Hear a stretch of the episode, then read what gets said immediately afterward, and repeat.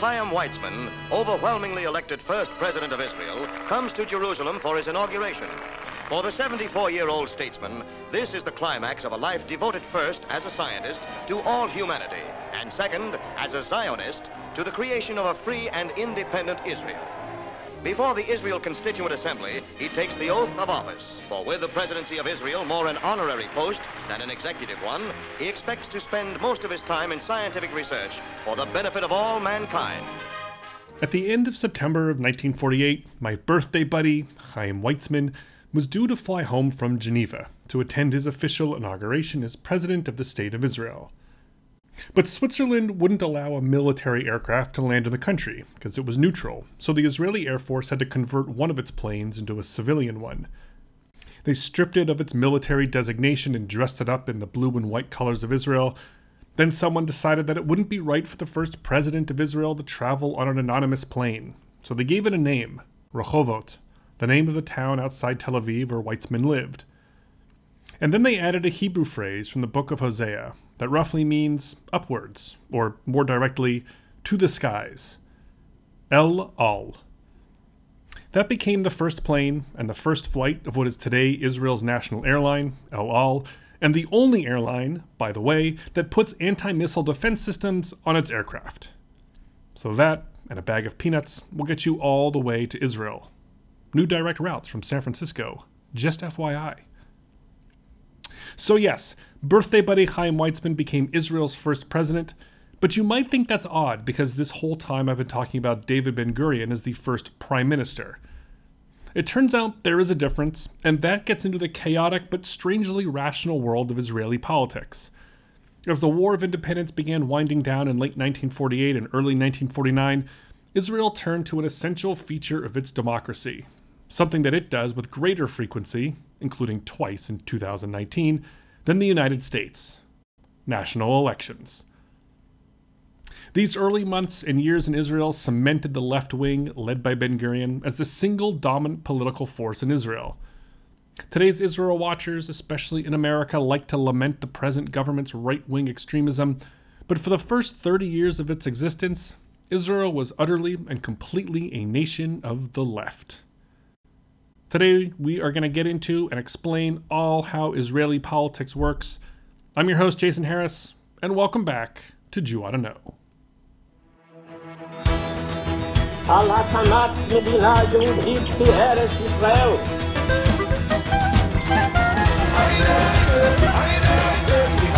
I would say to young people that we can do everyone our share to redeem the world. In early November of 1948, the entire country of Israel was put on lockdown from 5 p.m. until midnight.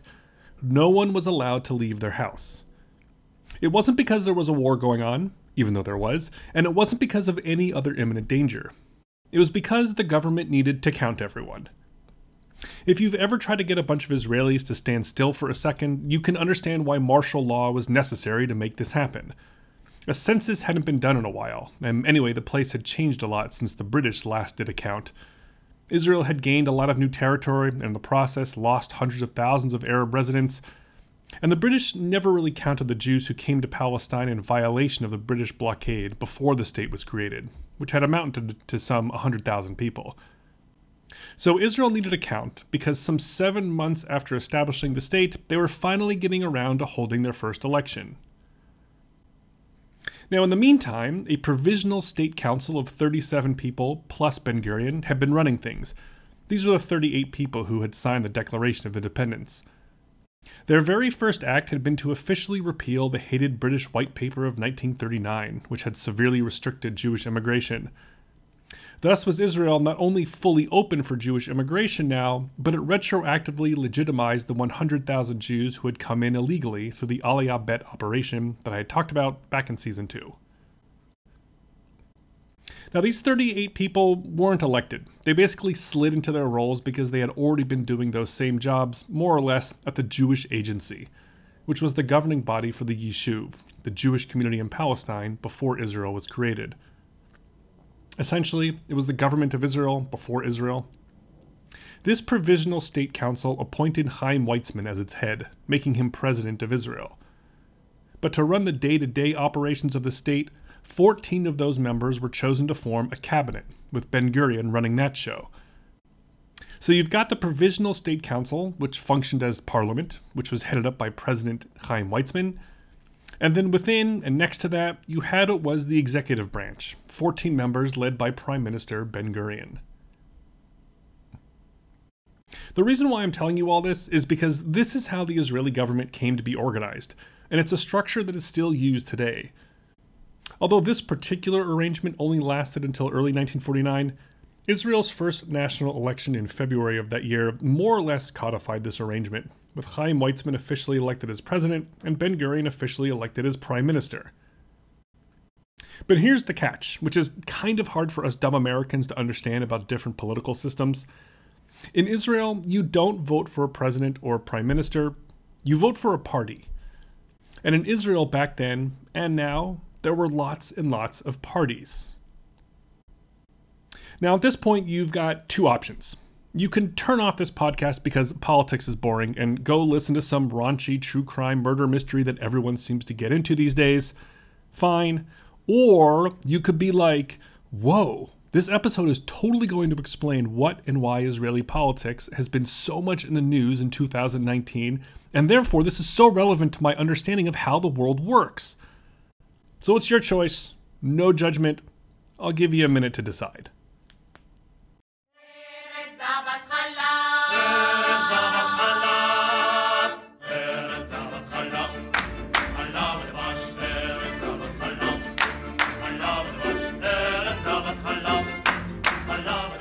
Oh, good. You stayed. Terrific. Let's get into it. So, here in the United States, despite all of our whining, we have a very stable political system. We only have two parties, so we know that the outcome of every single national election is going to be either Democrat or Republican. And at the same time, our elections are on a very regular schedule. Every two years for the House, every six years for the Senate, every four years for the President. It doesn't matter how popular the President is or isn't, or even if he dies or leaves in the middle. His vice president steps in to run things until that election comes around again. We also have a very stable process for forming the executive branch of our government. A president is elected and then gets to pick his, so far only his, cabinet officers.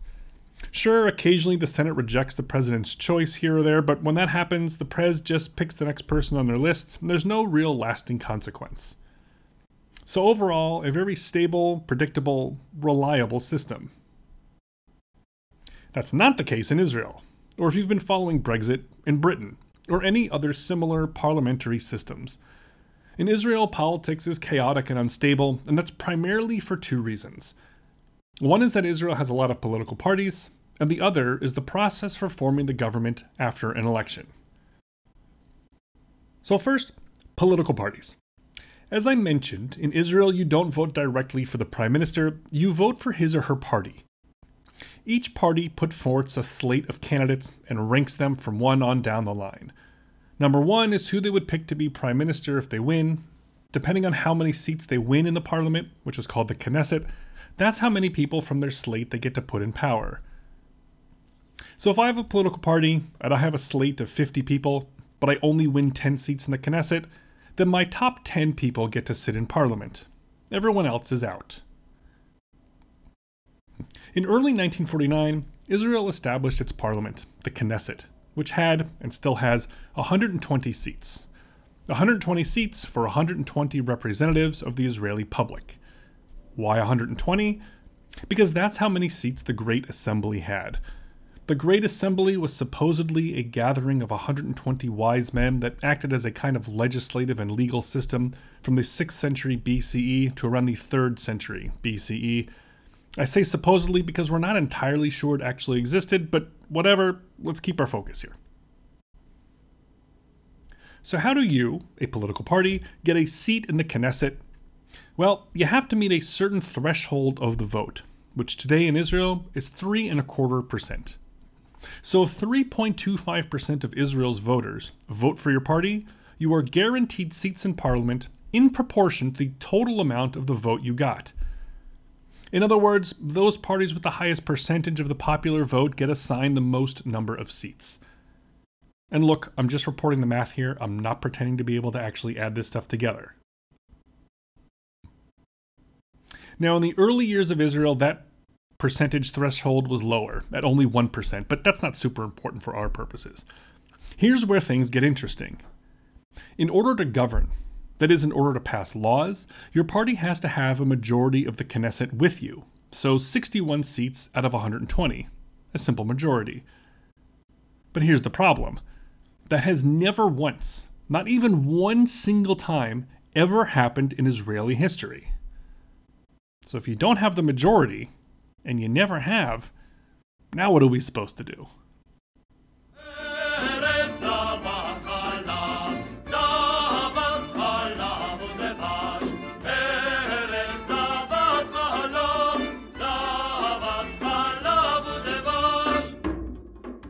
Okay, so part of the chaos of Israeli politics is all these different parties vying for seats in the Knesset. Instead of just Democrats and Republicans, you have dozens of parties with Hebrew names that are really hard to keep track of. In Israel's first election in 1949, 21 different parties were in the running. In April of 2019, it was 44. So, all these different parties mean that no one ever gets more than half the vote, and therefore, no one ever gets a majority in the Knesset. The closest anyone ever came was getting 56 out of 61 seats in 1969, but generally, the most popular party can expect to snag 30 or 40 seats. But wait, that means you don't have a majority, so how can you govern? And that's a great question. I'm glad you asked. To get to 61 seats, I need to team up with one or more other parties in order to get their representatives to vote with me in the Knesset. This is called a coalition government. Several parties band together to form the majority of the Knesset, and whichever party had received the most votes in the election, that's whose number one guy or gal gets to be prime minister. So if I'm the leader of the most popular party, and therefore going to become prime minister, but I still need a bunch of other parties to join my coalition so we can have that majority, how do I do it? Well, I promise them things. I promise to vote in favor of whatever their major policy issues are, but more importantly, I also promise to take a few of their top people and give them cabinet positions. So let's say I need three other parties to join me. So maybe I'll make one of their top people the Minister of Defense, another the Minister of Foreign Affairs, another maybe Minister of Education, and then of course there are the Deputy Minister positions, and on and on. In other words, I put their people in positions of real power, because it's that cabinet, that executive branch, if you will, of the Israeli government, that's where the day to day power of running the country lies. So, what happens is there's an election. Every party gets whatever percentage of the vote that they get, and that determines how many seats in the Knesset they get. Whoever got the most votes gets to have their top person become prime minister. What happens then is the president of Israel steps in. The presidency is mostly a ceremonial and diplomatic job, almost like a monarch, or like winning the Lifetime Achievement Award at the Oscars. It's a recognition of a job well done, even though we don't really want you in power and you haven't made a movie in a while. But the president does play a crucial role in the elections process, and it's this. The president says, Okay, Jason, your party got the most votes, and you will become prime minister, and that puts you in the best position to form a coalition government. You now have 45 days to come back to me with your majority in the Knesset. So go make your promises to the other parties and appoint their people to the cabinet, and let me know when everyone is in agreement. Now, if for some reason I can't form a majority in those 45 days, there are two options. One is that the president can appoint the next most popular guy to try to form a majority government instead of me, which may very well be my political rival. Alternatively, the Knesset could dissolve itself. It could say, forget it, we quit. Let's try again by having a completely new election, and maybe that will shake things up. Now, in 71 years of Israel's existence, this has only ever happened exactly one time in 2019, which is why Israel had not one but two national elections this past year, in April and September. It's because the current Prime Minister, Benjamin Netanyahu, couldn't form that majority coalition government back in April. But rather than give his rivals a chance to try, the Knesset dissolved itself, called for new elections, which took place this past September. But that would really be a whole separate podcast episode. Let's try to stick to the 40s here. זהו שיר מאוד עצוב, הנושא כזה כאוב. אם תשים תחבושת לא יעזור לך שנתיים. So the results of all this is that Israeli politics is characterized by a plethora of parties, which are often highly politicized and narrowly focused on one or two single issues.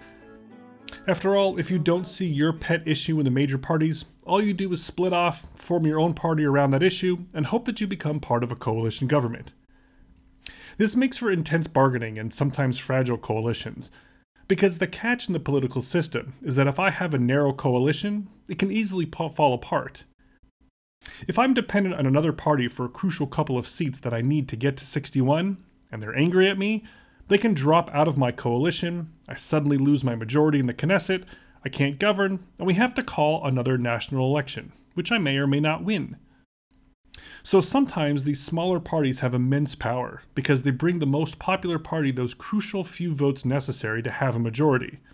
If they bolt, taking their Knesset members and their cabinet ministers with them, the government falls apart.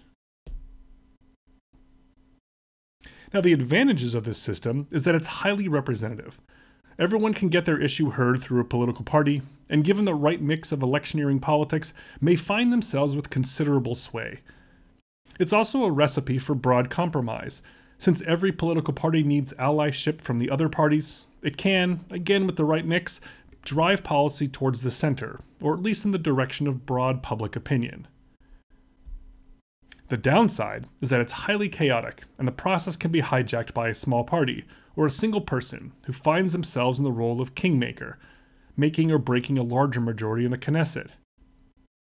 It also invests the Prime Minister with considerable power, since he or she selects the cabinet, makes the deals with other parties, and can generally alter policies and make political moves to keep the majority. When prime ministers are strong, things generally run pretty well. But when they're weak, it can be a mess, like we've seen in 2019. So I think that covers the basics. I know it went really quickly. I also went on a little bit longer than I intended, but let's go back now to 1948 and 1949 and Israel's first national election.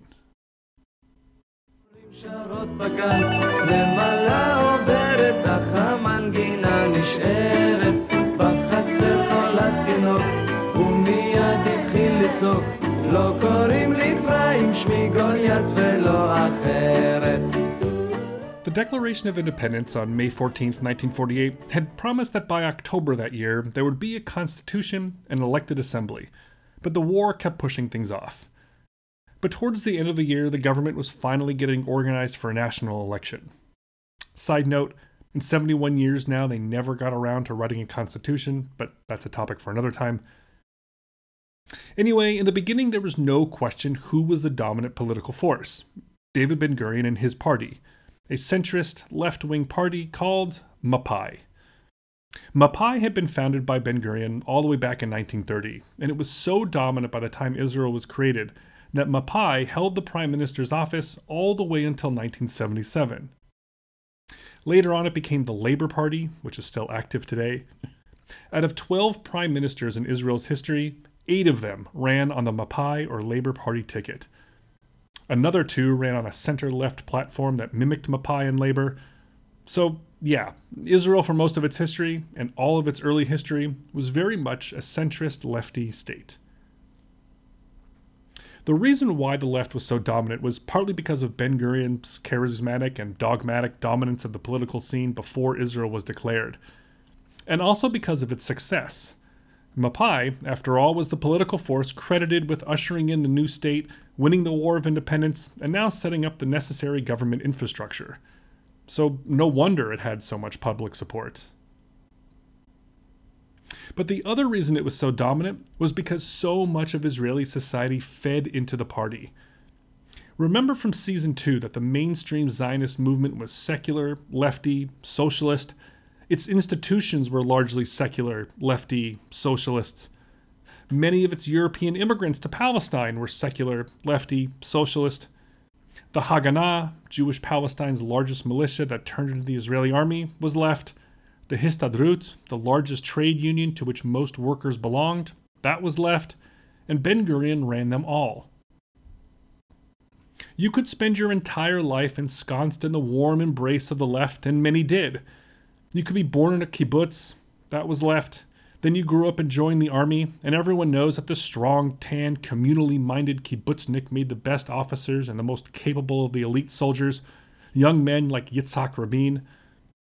So that meant that the Israeli military was generally led by officers on the left, which also meant that the left never got tagged with being soft on national security the way that Democrats do in the United States. On the contrary, the left was the side that defeated the Arabs and established the state. So then, after the army, you went looking for a job, so you joined the Histadrut, the trade union, and there you stayed throughout your working life, while the left wing party in power and its politicians created the modern welfare state, crafting left wing economic policies that just fed right back into this almost self sustainable loop. No wonder it took 30 years for the right wing in Israel to take hold. Still, Remember what I said before that no party ever gets a majority in elections. And despite Mapai's dominance, Ben Gurion still had to form a coalition government in 1949. Mapai took nearly 36% of the vote that year, which got them 46 seats in the Knesset, so still a ways away from the 61 needed to have a majority. Ben Gurion pulled together a coalition of four other parties, which included Orthodox Jews, Arabs, and Sephardic and Mizrahi Jews. Not included were parties even more to the left than Mapai, including one that came in second place in the election, mostly because they were Marxists and supported the Soviet Union, and Ben Gurion didn't like that. Also not included was Ben Gurion's arch nemesis, Menachem Begin, who was the head of the main right wing party, which was called Herut. It came in fourth in that first election, getting only 14 seats, Herut grew out of the Irgun, the right wing militia also led by Begin, and which had played an impactful role in leading the resistance to British rule and helping to usher in the Jewish state. Herut itself was the political party that the Irgun tuned into when the state was established. Herut came out of revisionist Zionism, which I talked about a lot in season 2. It was the right wing splinter faction of Zionism that started with Vladimir Jabotinsky and was then led by Begin, the main difference between Herut and Mapai was over territory. Simply put, Herut believed that Israel should have more of it, particularly the Gaza Strip and the West Bank, and shouldn't make peace with the Arabs until that territory had been absorbed into Israel. And this goes back to what I talked about last time in terms of Ben Gurion's flexibility and pragmatism when it came to borders. Herut instead believed that Israel should have all the territory that made up the historic land of Israel. Ben Gurion and Begin had hated each other for a long time, made worse by the almost civil war of the Altalena ship from a few episodes ago, for which the right never forgave Ben Gurion. He refused to ever include Herut in his coalition governments, and Herut refused to participate anyway, viewing itself as the opposition to labor Zionism. Herut's detractors, especially Ben Gurion, accused Begin and his party of being fascists, Nazis, and terrorists, all in an effort to delegitimize them. So the left wins elections, runs the government, and excludes the right from government. And that was as true in the first election in 1949 as it was for the next 30 years. But remember what I said about the downside of this system it's chaotic and can easily fall apart, which is exactly what happened. Israel's very first government lasted barely more than a year and a half before new elections had to be called. But we're getting ahead of ourselves. We still have a war to finish up.